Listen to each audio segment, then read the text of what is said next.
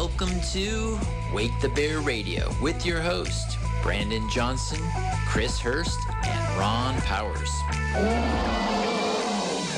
All yeah. right. We're turning up the heat on the deep state ah, tonight. Talk about heat, man. I, things were just melting everywhere. Every, I had a chicken that died today. Are you serious? Oh, Well, uh, it got what they call fly struck. It, uh, we found about a hundred maggots coming out of the, Oh, come on. the egg area, and uh, Ron, yeah, we can- we dipped that thing in water three times, and it was doing great. This Ron the farmer. Anyway, sorry about that. Oh, well, yeah. But Life well, on the I- farm. I, mean, if you're going to mention maggots and deep state together, that makes sense. Yeah, that's right. So nothing Oh, new. But good. uh, yeah, speaking of heat, uh, Good recovery. Uh, and tonight we have a Oh. very we have a weapon of the Lord against the deep state. Who's I mean, a man who's dangerous to the deep state. Ivan Raiklin, right, is on yes, tonight. Raiklin. Yep. Oh, man. Ah, I can't wait. He, I, when I heard him on Red Pill seventy eight, I'm like, oh, this guy knows his stuff. I'm, I, I was calling him the dot connector. He connects the dots. He does. I mean, it, just one thing after another. I'm like, wow, I didn't know that connection. I didn't know that connection. So, Yeah, I'd love to hear what he has to say about um, Zaiden's speech last week, and that's a gonna be- big hot topic right now. People are not happy Yeah. about demonizing 71 million voters and you know who didn't vote for him. all right. Well, let's take the next two minutes just to finish up what we're doing, and then Okay. we'll have them right on. Okay. So, any, what else with the news? I mean, uh, we had some speeches this past week, right? I mean, we yes, had a we did. big one and a very small one. Well, no, actually, the Teeny speeches were- tiny. It was very small. We had two rallies this teeny tiny rally and that was with the biden the resident Yes. and then we had a huge mega rally Wow. a mega maga rally Mega and maga that was rally. like 10000 people Ultra filled mega. cap- uh, capacity and then much more were outside so it's like Yes, and the significant thing was they were both in Pennsylvania, Yes. in the land of, of where our liberty began. So there were so many ways that there was signaling going on, um, and the signals were sent. Some of them were in words, and some of them were in sounds. There was something very unusual at the end of Trump's speech. Did you catch that? No, tell me about it. Well, it started thundering inside. Yes the same thunder um, soundtrack is i am q there's a song i am q yeah Oh, really? I am cute. Yeah. And he also played the theme song, Where We Go One, We Go All. So there seems to be some sort of uh, signaling out there, some messages. At least that's how I'm interpreting it. And then with uh, Biden, it was very clear what his messages were. That uh, you know, we uh, we as conservatives are just uh, we're a danger Despicable. to democracy. Yeah. I mean, I had a couple clips. Danger I don't know to if the I have time to do danger that. To the new world order. Danger Yeah. to the democracy. Um, basically, uh, we're a danger to the deep state's vision of of America. Yeah, you're saying we promote chaos Ooh, yeah. and destruction, and it's like, hmm, what was that? The summer of uh, almost mostly peaceful protests. Protests, you know? well. that was not. So anyway, yeah, I don't want to spend actually any more time. because Yeah, you know what? I, mean, want to tee up, uh, Ivan, because something that Biden said in his speech. I mean, he was uh, obviously coming down very heavy on MAGA Republicans, and he was making this this connotation. Uh, that there were some Republicans that he could work with Yeah. uh, that were not MAGA Republicans. Not every Republican, he said, embraces their extreme ideology. And, and to me, he was pointing to the Uniparty. He was uh, obviously not just the, this rhino, um, but that there's really has been only one party. And, and as far as the, the uh, uh, deep state, they don't really care whether it's blue or whether it's red as long it's not MAGA. Yeah. So w- on that happy note, um, we want to we want to introduce Ivan, and uh, he has quite a um, a resume. He's a recently retired Army Reserve, a lieutenant colonel. Um, he's known General Flynn, uh, and he has been part of military indel- intelligence. And he's an attorney. He is um, a leading promoter of what's called the Pence card theory, and that's what's been getting out on social media for the last probably nine months. I think is the first time that I noticed it was posting out on um, Telegram and Twitter, and uh, basically it's Vice President. Mike Pence um, blocked the January 6th certification by Congress, uh, and he guaranteed Biden's victory. So he has some other things that are amazing about him. He was a Green Beret, an entrepreneur. He's a, a father and a, a husband and a former military diplomat. He's been an intel officer, and he ran for U.S. Senate as a candidate Oh, uh, for the state of Virginia. Virginia. So he's he. Um, it's probably a good thing he's not He's a politician. Uh, amen. Well, with that, no more further ado. Uh, Ivan, you're on live. Can you hear us? Hi, hello, folks. Yeah, yeah. Can you hear me okay? Yeah, You sound great. Welcome. Welcome. Excellent. Yeah, just a co- couple things I wanted to clarify on the introduction. Thanks for that introduction. Yes, uh, all of it's correct. Just the one thing on the Pence card component. Uh, I distributed that out via Twitter in December of 2020, and uh, the president, President Trump, retweeted that, and that's kind of how I got in the crosshairs of those that basically need some exposure and need to face consequences, Wow. also known as the deep state. But I'm jumping in and, and diving in, kind of naming them by name, place, time, and transgression, so that we can make sure that in the court of public opinion, we can convict them, similar to what we just did in Wyoming to Liz, Lizzie, as well as uh, one of the key witnesses before that J6 cover-up committee uh, by the name of uh, Rusty Bowers from Arizona. If you're aware of him, we just convicted him as well. So let's keep moving. I mean, we're on a roll. Yeah, it looks like looks like the Trump uh, backed MAGA uh, candidates are all winning with, with a landslide. It, it seems to me that that um, speech that Biden gave, Biden gave last week, was actually them shaking in their boots. That this steamrolling um, MAGA movement is is continuing to steamroll. I mean, we're in a precarious position right now in the in the country because you have probably at this point over seventy five percent of the nation that does not consider the current uh, Chinese ambas- Chinese Communist Party ambassador to the U.S. is currently squatting in the White House as legitimate, and you have uh, probably so that's probably over 75 percent, and then probably over 50 55 percent consider uh, the guy sitting in the winter White House as the legitimate leader of the nation. So we're in this kind of dichotomous situation where um, we're trying to get out of this constitutional crisis, and I'm just trying to provide my you know theory analyses based on my background on how we correct the situation, and it's going to involve some pushback against obviously uh, the Chinese influence that has burrowed itself in the big gov, big you know, big media, big tech, big pharma, etc. And then we're hopefully going to be getting out of this here in short order. Hopefully, at the latest, January twentieth of 2023. So that that speech, I don't think anybody watched it. Um, uh, you know, why would you listen to somebody that is not a leader of a country? You know what I mean? Exactly. So I, I kind of discount that as being a speech from any consequential individual. In in your background, have you have, are you familiar with the 2015 edition of the Law of War, Department of Justice Law of War? Uh, 2015 edition uh, The manual, the, of the law, law of War manual, 2015 Law by of War Sun. Tzu. Um, this is the one that's the Department of Justice talking about 11.3, that, uh, uh, the occupa- occupation of a belligerent government.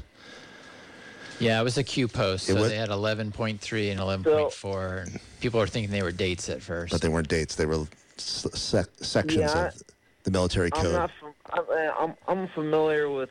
I I haven't read it in detail. Uh, I'm familiar with it, but I don't. I mean, what's your question? I guess. Oh, well, I, I, I don't know. I just, it came across my mind because I was reviewing that um, that today. And uh, but anyways, I can I encourage you to check it out. This is Brandon, by the way. I encourage you to check it out. Tell me what you, I'd love to hear what you think about it if you get a chance to check it out. that being said, why Yeah, don't you go I usually right into your it this way. theory? Anytime, anytime that somebody mentions the uh, the letter after the letter P, I always want before I even go into that, I always want people to take a look at the the Phoenix field office of the FBI wrote a, I guess a an assessment of that particular letter of the alphabet, right? Mhm. And the theory behind it, and they don't list who the individual. Normally, they don't, don't do that, but I would like to know who the agents, or I should say, the analysts, were that wrote that. Who were the uh, senior intelligence analysts that uh, approved of it, and then also who, what evidence did they use to support their conclusion and assessment of that particular letter? Mhm. I think it'd be very telling on uh, maybe giving some context of the origin of that letter. Yeah, absolutely. Well, with no more further ado, let's just jump into the Pence card theory that you have. I was really um, impressed with it, and it, it and especially in some areas, it, it held a lot of uh, a lot of resonance with me. So why don't you yeah, uh, I'm go not for sure it? if it's a. Some people call it a theory. I mean, I think at this point, I mean, we're 18 months beyond it, but essentially it was a tweet that was sent out with a, an attached memo, I believe three or four pages. Yeah, I think it was four pages that Trump retweeted. And this was uh, December 20 or, or 21st, I believe, uh, eh, or maybe 22nd. But after the Supreme Court decided not to take on a case where they should have, the Texas versus Pennsylvania, Georgia, Michigan, uh, Wisconsin case, uh, there was really the next phase in the calendar, according to the Electoral Count Act and the and the U.S. Constitution as it applies to a presidential election, was Electoral Count Act, Title III U.S. Code, Section 12, I believe, and in there it said if the vice president, uh, the president of the Senate, that is, does not receive an electoral slate from the secretary or from the states uh, by the fourth Wednesday of the of December, he is to transmit a memorandum to those secretaries of state of those respective states that they did not send anything and they need to do something if they want their presidential electors to be counted. So I argued that since those states transmitted uh, constitutionally insufficient or constitutional violating the Constitution how they allocated those electors, it was incumbent upon the president of the Senate to essentially acknowledge that, seeing that it violated Article 2, Section 1, Clause 2 of our federal Constitution. You know, as a federal officer, he is sworn to take an oath to defend it. And I just brought it to his attention that, hey, the states are violating that provision of the Constitution with their unlawfully transmitted electors. He needs to go ahead and act according to that Electoral Count Act. It's not. It's not that we're asking him to do it. We're just notifying him that he is obligated to do it now that he's been put on notice. And instead of acting and doing something with that and transmitting to the state stating that they violated the Constitution and giving him them alternatives for it, he did nothing. And in that memorandum, it lays out three options for the states. It wasn't that Mike Pence was going to be the unilateral decider on where that would those electors how they would be allocated. In the memorandum, it lists three options. One was uh, for the states to abstain, uh, just to kind of sit on their electors until they determine what you know how they wanted to allocate them, if at all. Number two, they could hold a brand new election according to their state's election law, rather than uh, how the Secretary of State, a judge, or any other non-legislative entity wanted to run it in the guise of quote the CCP-19 bioweapon. Uh, you know, and then the third option would be for the state legislature to hold a joint session to then determine the allocation of their electors. Now, they could have reaffirmed, if you will, the illegally transmitted Biden electors, and I would consider that as an attorney constitutionally viable because the legislative act essentially supersedes all of the underlying allegations of fraud, unconstitutional activity, and then all the illegal certifications. But they didn't do either. So Mike Pence didn't do anything, and the states didn't do anything. So in the collective, everybody in that chain of the presidential election just straight up violated the law. And uh, several attorneys recognized that, uh, apparently to include John Eastman. Uh, later, I found out, a what, a year later or so, in March of this year, that apparently he considered that tweet and the memo that was in there to kind of formulate some of his arguments that he was making.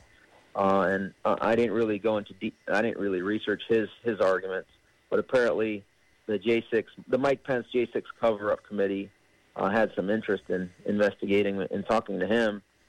And I'm not sure why they're not reaching out to me to testify because maybe it's because I would probably devour every single one of those individuals on the committee uh, with uh, my ability to respond because I've put out on Telegram uh, in the past, and I've done it on podcasts, and I'm going to do it here on the radio station, that I will be glad to testify before that committee on private citizen Ivan Raiklin's theory uh, slash uh, you know advisement of the vice president on what his role was and what we need to do in order to remedy the uh, illegally certified 2020 election.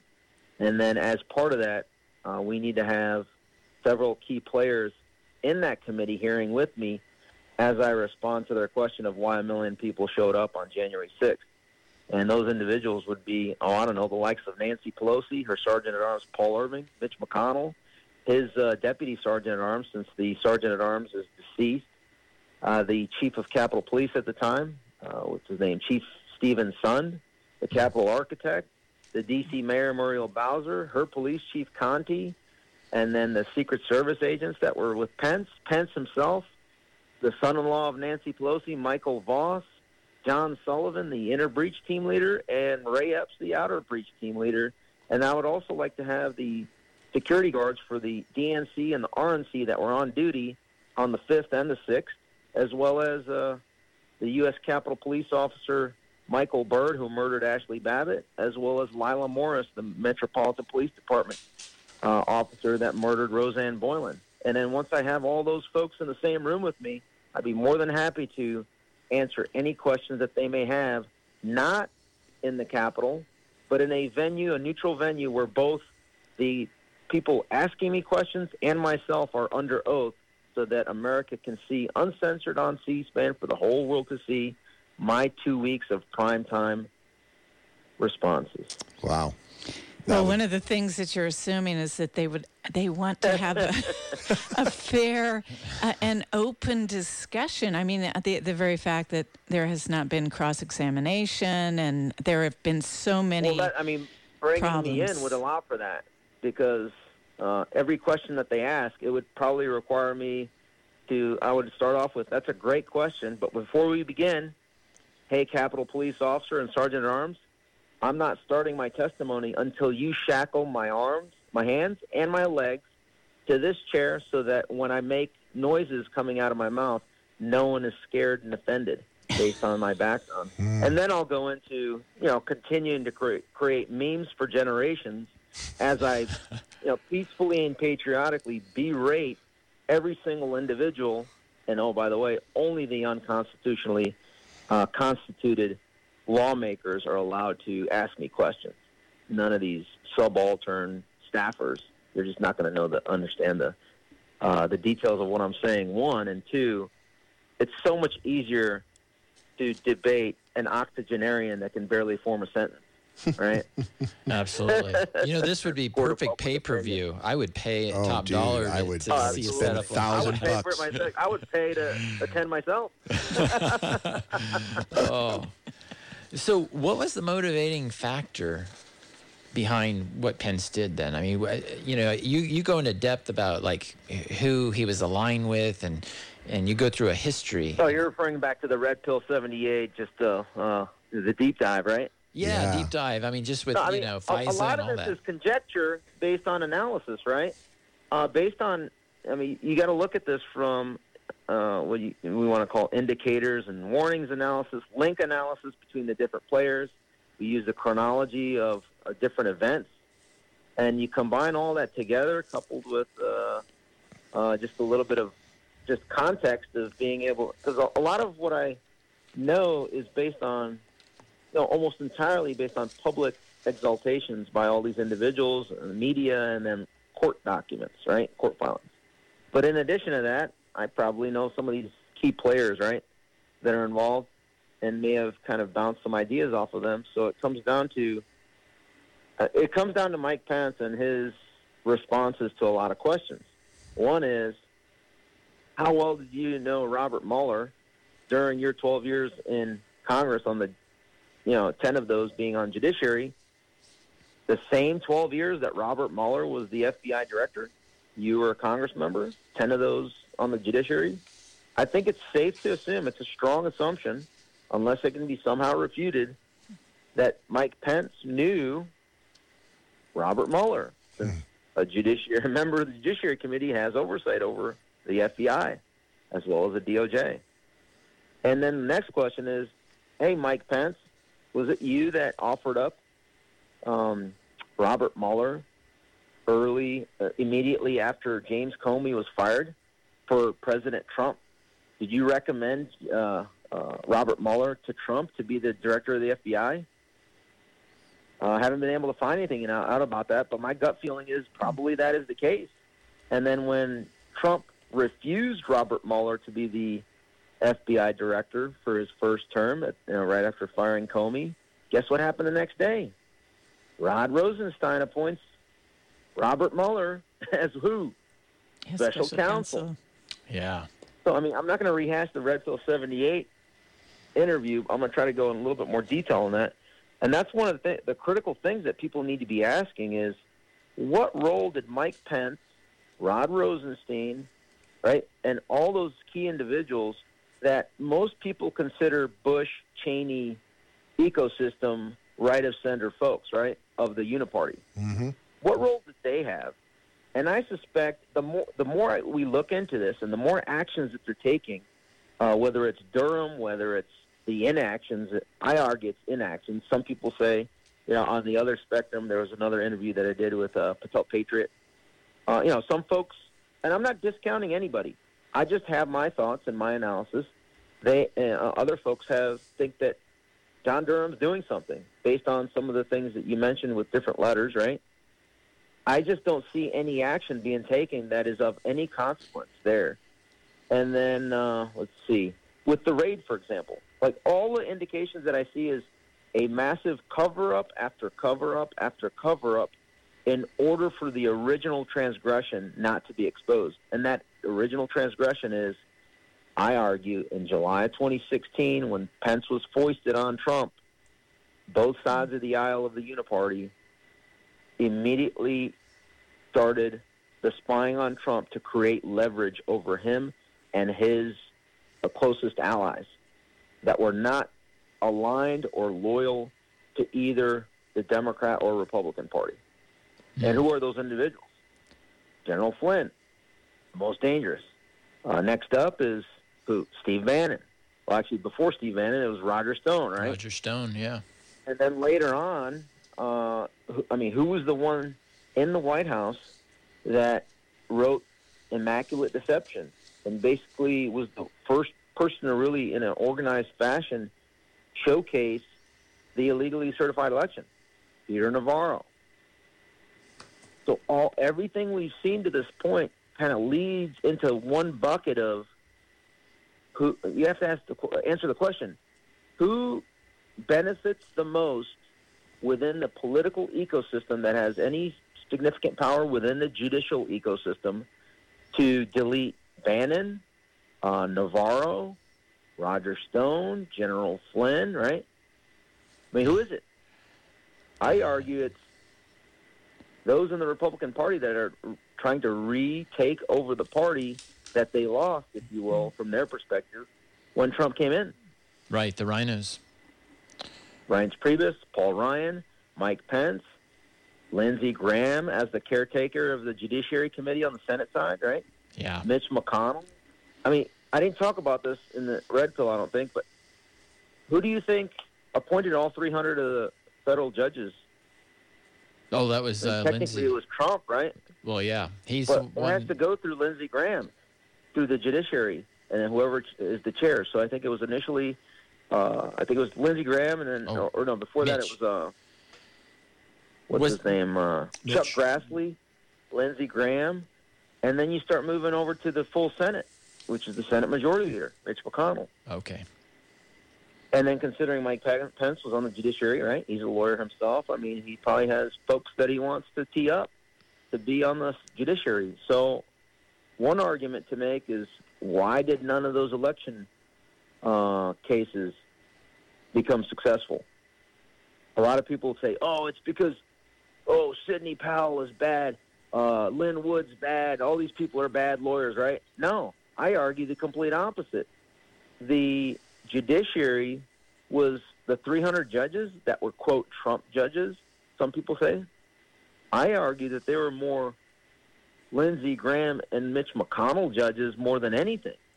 Mm. I mean, who fought for, uh, you know, who for, fought for Brett to have a beer more than anybody, right? Brett Kavanaugh. Yeah, yeah. Remember Lindsey Lindsey Graham? 2.0? Yeah, very People were like, passionate. oh, wow, look at Lindsey coming out. The first time we've ever seen him like that. I, I wonder what what's behind that. Right. So, there you have it. I mean, the judicial ecosystem runs through the Senate Judiciary Committee. And when I say judicial ecosystem, that's all three branches of government.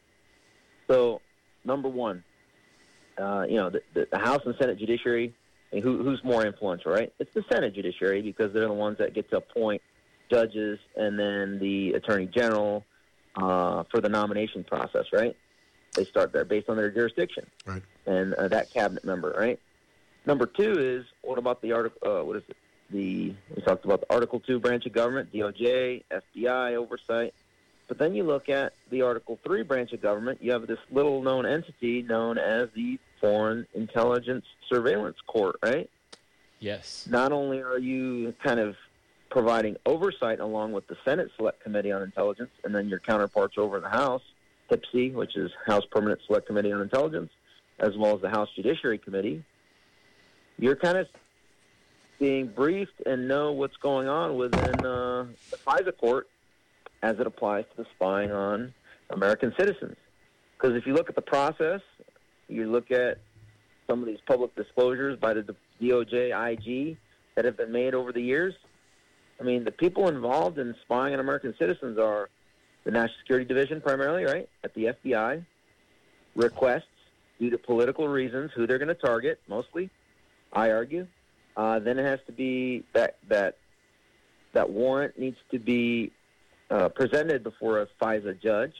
All FISA court judges have been appointed by Chief Justice John Roberts singularly, and then uh, uh of the sitting bench of federal uh, judges, and then it goes for execution and actioning by NSA, right? So it'd be nice in that entire ecosystem to be able to get a whistleblower. And I think we just presented ourselves with an opportunity today. A couple hours ago, the chief of staff for uh, Chief Justice John Roberts just announced he's retiring at the end of the month. Hmm. So it'd be nice for you guys to reach out to him. I don't recall his name right now, and see if he would do an interview and ask him what he knows about uh, anything related to the FISA court. It's a great idea. I'm probably do a little deep dive tomorrow on that since that just came across the radar, wow. and see how we can't do that. The other component is there's an individual by the name of Joseph Pientka III. If you've been following my oh, Telegram, yeah, I have on that. I, uh, I I try to mention his name every day. You've been good at it. I, I I've heard it a number of times. Joseph Pientka III. He's like the the invisible FBI agent. I think the Epoch Times wrote an article a year and a half, two years ago, the invisible FBI agent.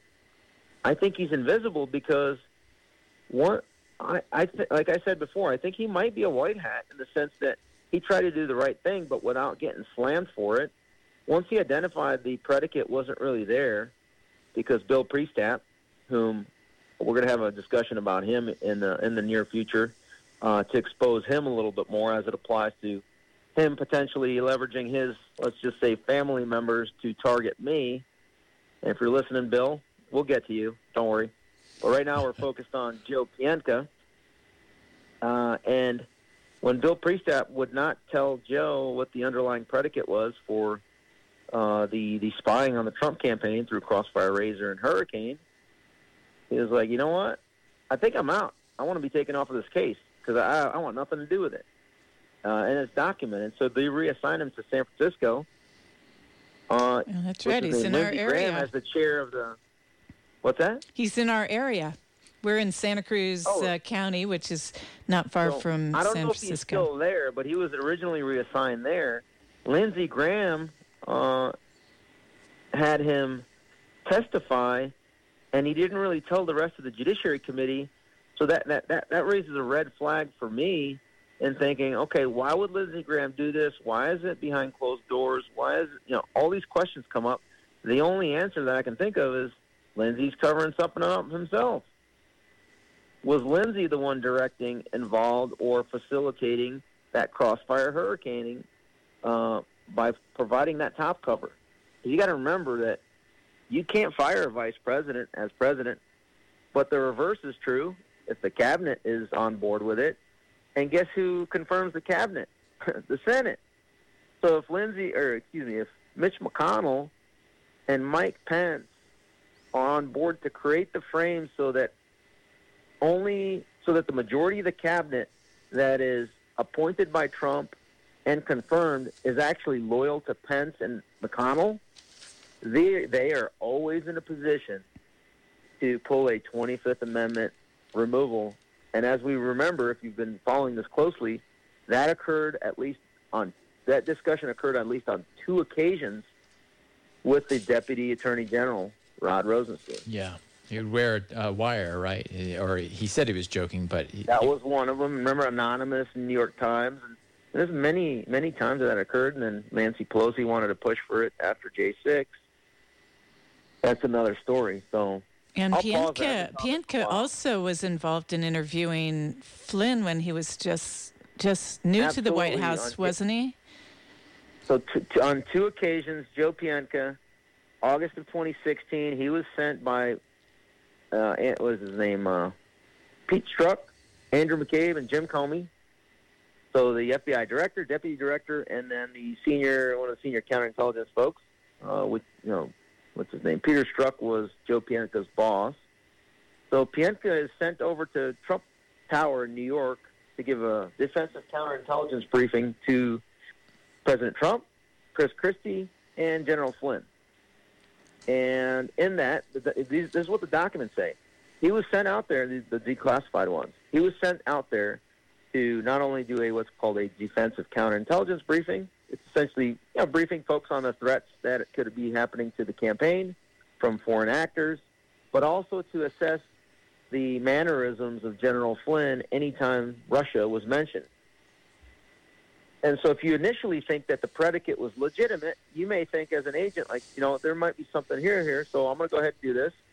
He does that briefing, but when he comes back and then he does the interview, he's sent again to the White House with Pete Strzok to do an interview of Flynn. Mm.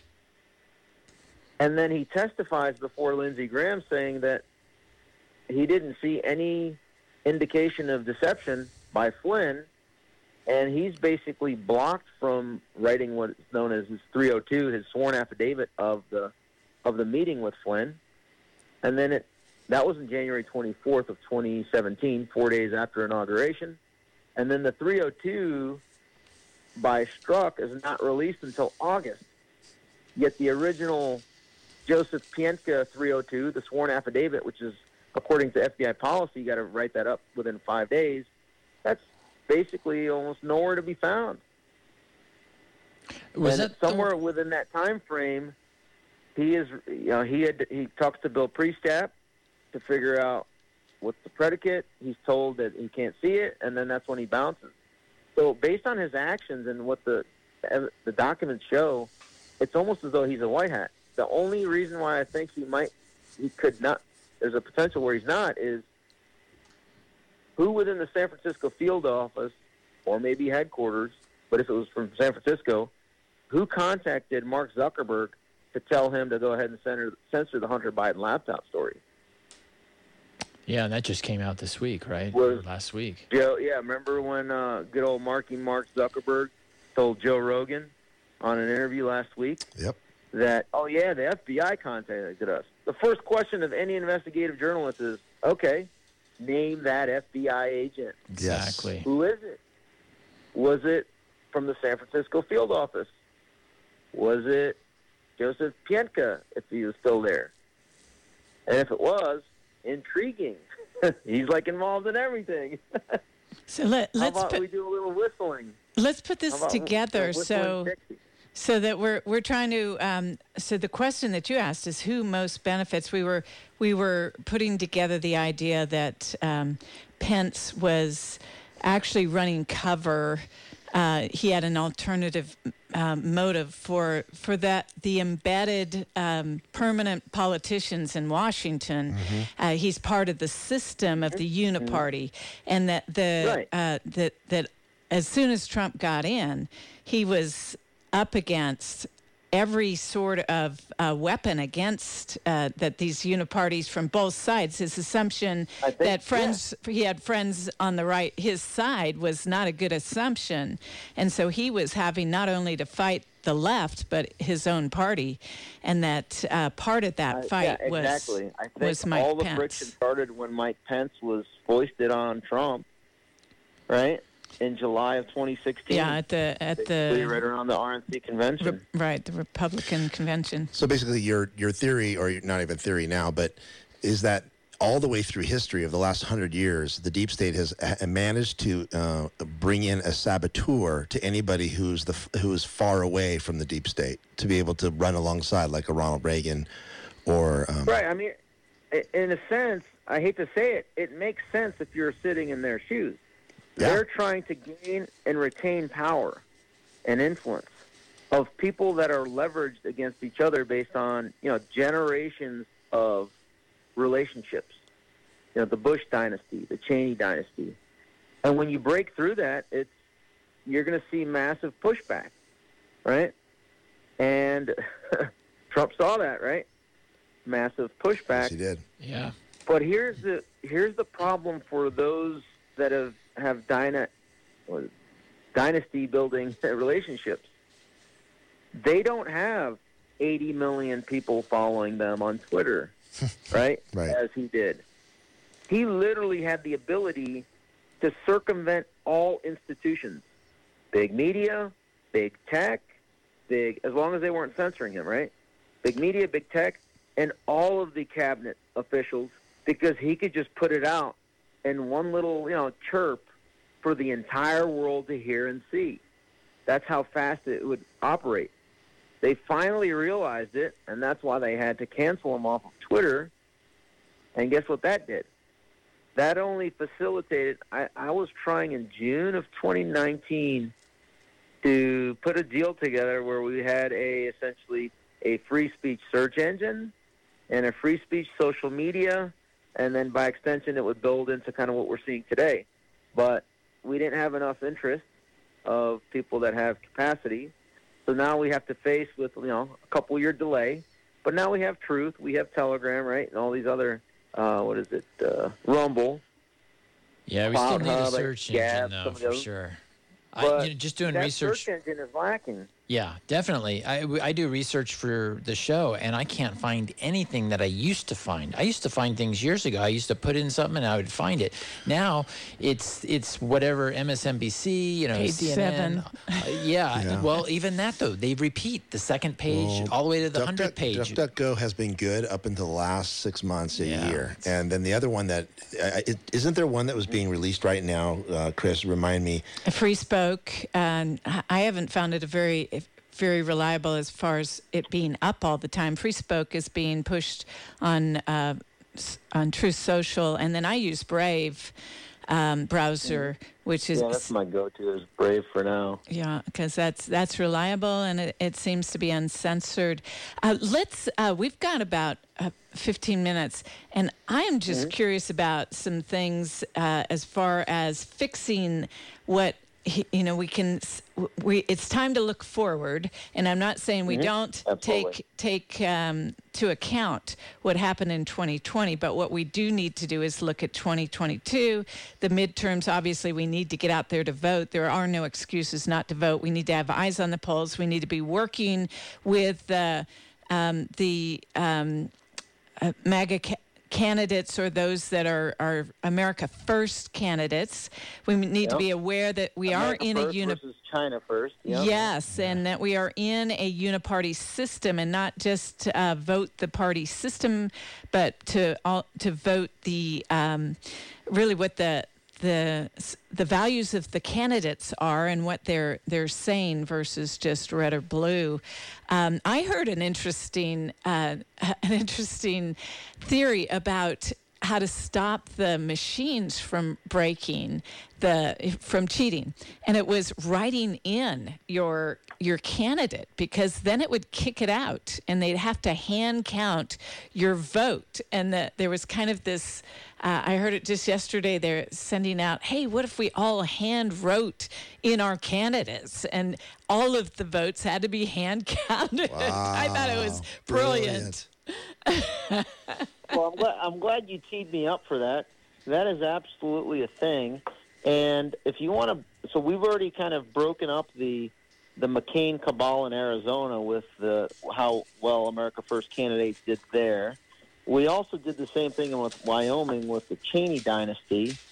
Our last standing kind of peg of the stool that we need to remove within the Republican side of a very key influential figure resides in Wisconsin, and his name is Robin Vos. He currently is the Speaker of the House. He somehow pulled off a quote unquote victory by having 260 more ballots than Adam Steen in the primary August 9th. So there is no Democrat running in November. Hmm. And so Adam Steen is running a write in campaign against Robin Vos. Remi- a reminder President Trump endorsed Adam Steen, and he's going to re endorse him, according to my sources, which are very good. and uh, let's just say September 18th, if you're out in Wisconsin, there's going to be an event. I think it might have been announced already. If not, then, well, there you go. And you're going to see, looks like uh, Mike Lindell is going to be out there and some other folks, probably Justice Gableman, probably some other legislators that you've seen around the Adam Steen campaign. Hmm. Uh, but yeah, that's going to be a write-in campaign, and it's going to be interesting because as of earlier today, a Democrat that's run before is also announcing the write-in campaign because originally huh. they weren't going to run. That's so funny. that could really put us in a position where the machines become irrelevant and more well i shouldn't say irrelevant less relevant and it's more important for us to volunteer to be election day workers to be able to supervise the electoral system because if you leave it up to the communist scum and the uh, uh, these what do they call them the uh, communist scum. no, I like I'm your trying first to think one. of the oh the union the union uh, workers right. Oh, yeah. Oh yeah. to run the electoral system, we're going to get the same thing that we saw in 2020, and then they're going to be those those union workers and the C3s that are funded by Marky Mark Zuckerberg, who claims that the you know, FBI told me to censor, and then well, did the FBI tell you to bribe five cities uh, elected officials in Wisconsin to steal the election there? I don't think so. So the entire ecosystem has to cover for itself in order to not be in jail and their property seized. That's why they're fighting so hard. Well, Mark So what Zuckerberg's we'll always. do uh, is get Adam Steen in, in Wisconsin. Yeah, that'd be awesome. As I was gonna say Mark Zuckerberg always considers himself an overachiever, so I guess maybe uh, he was told to, to to run scrimmage for the FBI or, or censor, but then he went the next step further. And He secretly wants to be a spy. I think he wants to just blame. Actually, he secretly is a I think spy. he wants to blame the FBI. I got a quick question for you.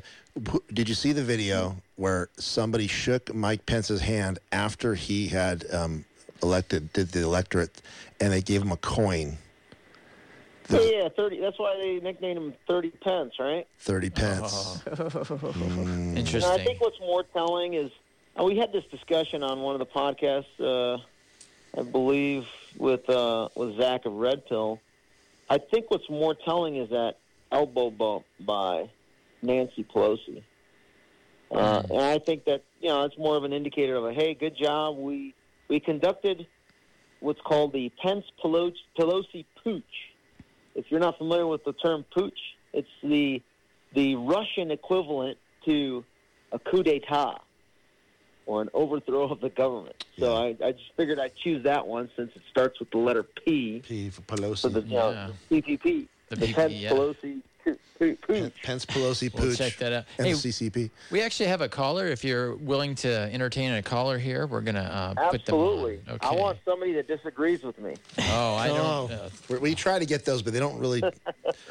yeah. okay, so we have uh, what, what is called Pure Heart from Aptos. You're on the air.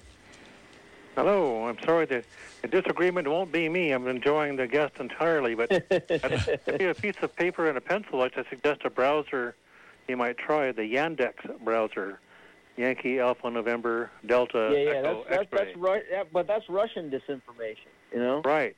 Well, maybe, it maybe they don't really disinform us on American media. That might be a good point there. it finds things. It finds things I could not find before, which disappeared. So it's a good thing to have in your toolbox to find stuff that you know is there but disappeared. It finds it for me. So just uh, a word to the wise. I'll keep listening. What was it? One more time. Yan- Y- Yan- Yandex. Yandex. Okay. Yandex. So I'll anyway, check that out. Yeah, of course you have to be, of course, be aware of what you're seeing, but it finds things which have disappeared for me. Absolutely. You know? We have show notes on wakethebearradio.com. I'm going to have actually every one of uh, Ivan's links that he wants, and I'll have that one on there as well. So if you visit that tomorrow, we'll have the show on with all those links. Uh, Thanks a lot. I Okay. appreciate your Thank you. calling. Thanks, Great, Pure Heart. Great guest. Thank you. Thank you. All right. Sure. Yeah. Yeah, we we often get some people calling in that disagree. We really just try to find them, but and often they just can't keep a coherent discussion and argument going on. So Yeah, it's pretty tough. We try. We, we try to make it easy for them by listening. Uh, Past their bedtime.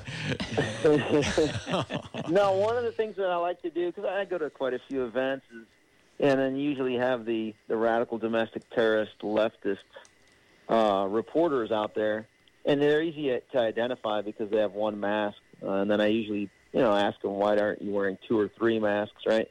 But the key there is to you you know their role is to discredit and try to make us look like fools. When you beat them to it, it's it's glorious because they start to run like cockroaches. And I usually try to record that and post it on my Telegram just for entertainment value. Uh, but for those that actually stick around and listen, you know, you try to mentor them and educate them on things that they haven't seen because they're in their their own echo chamber, right? right, yeah, absolutely. you basically bro, trying to break open their bubble a little bit. Hey, oh, we got another caller. You want to take another call here, uh, Ivan? Yeah, yeah. I'll stick around as long as you need me. Yeah. Okay, let's do that. This one is uh, Bill from Monterey. Bill, you're on the air. Yeah, it was my understanding that Bill Clinton had fired all the U.S. attorneys and, and brought in his own people. Now, did Trump do that? So you bring up a good point, sir. Uh, one thing to keep in mind regarding U.S. attorneys is that the longest-standing U.S. attorney was the U.S. attorney for Maryland by the name of Rod Rosenstein. I think ever in the history of U.S. attorneys, he was the long stand, longest-standing attorney. I think it was 10 or 12 years, which, I mean, to me, the immediate thing that I think of is deep state much? Absolutely. Yeah. The other thing to consider on that front for U.S. attorneys, 'cause remember, he was the Deputy Attorney General who ended up doing the Mueller thing and then was involved in the potential 25th Amendment option, discussions with wearing a wire, etc. But in addition to that, he was what? He was uh, law school section mates with Anthony Scaramucci. Small family. And now it kind of makes sense of why Anthony Scaramucci it, like quickly turned. Remember, he turned against Trump after he got like axed essentially. yes. We wrote a I book. wonder if it has anything to do with his relationship with Rod Rosenstein. Wow. Well, very Now, I But you, but I- to answer your question, sir, usually, yeah, normally when a new president comes in, uh, that is that is standard practice to kind of remove everybody that's been appointed, uh, particularly ambassadors and then particularly U.S. attorneys, and then they start from scratch. And he was the only. I think he was the only. Rosenstein was the only holdover uh, from uh, Obama. now wasn't Durham meeting with the grand jury as far as bringing uh, facts out on what was going on, or no? What's happening with that? Uh, it was hard to understand. Grand jury with wh- which grand jury? Dur- Durham, Durham grand grand jury. He was supposed to be bringing charges or people up on the uh, grand jury. for the indictments that The sealed and I think you said you're referring to John Durham. I think you said Yeah. Durham, right? Yeah. Yeah. Yeah. So Thanks, Bill. I'm going to have you off. We're just closing, so I'll let uh, Ivan uh, answer this. Yeah, so my stance on John Durham is, is kind of what I mentioned earlier in the show here.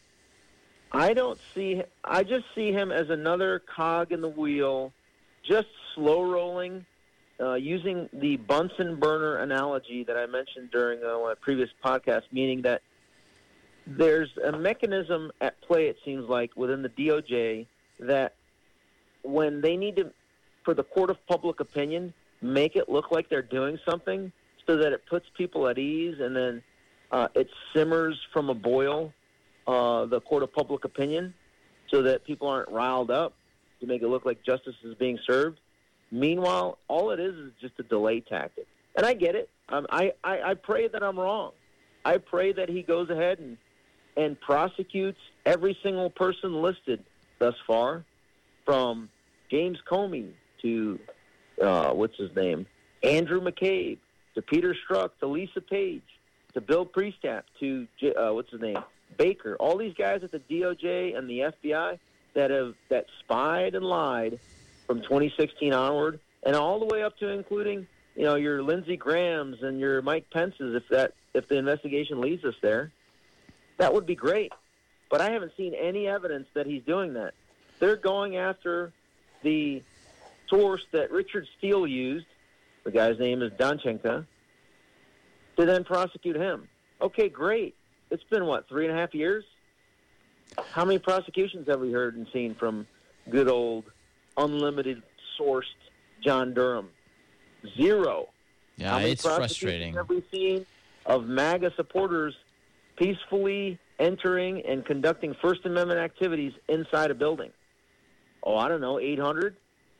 So when you juxtapose it and compare it to that, uh, I think it's to me it's clear that it's just a slow roll, just like A.G. Brnovich did with his slow roll in Arizona, uh, the Attorney General there for election fraud. Right. And there's many instances where there's just a slow roll going on for, you know, once the pressure's so high for political expediency, they make it look like they're doing something. Just like Robin Vos did with appointing Justice Gableman. People are like, oh, great, he's going to do something. No, he's just slow rolling. Hey, Ivan, uh, we've got about a minute. Over, then he can move. We have about a minute Yep. and 10 seconds. Uh, closing thoughts as we close because uh, we're on A radio. message of hope. Yeah. What's your message of hope? You got about There a is minute. no hope. I mean, I need everybody to get, I yeah, I need everybody to get in their uncomfort zone and essentially take this country back. Amen. Do what you can based on what you can do. That's right. And if you're if you're saying someone else needs to do something, you need to figure out how you can do that part that you're expecting someone else to do, Yeah, think and glo- do it yourself. think globally, That's but it. act and motivate locally. Others do the same thing. Yeah, we got to get busy. We got to get busy up being poll workers, poll watchers. We got to we got to do our part to, to change the direction. Well, we just pray for blessing upon. guidance. You go to my Substack, or Oh. you can go to my link tree forward slash Raiklin. Yeah, Right? check out Ivan's Substack. We will. And we'll have all that in the show notes too, all the links. Hey, thanks so much, Ivan. Yeah. That was a, a informative night. Bless you. No, I appreciate it. It's great. Thank you. Huh? God bless. Good night now. God bless. Bless him. Protect him, Lord. Protect the This has been Wake the Bear Radio on KSCO 1080 on your AM dial.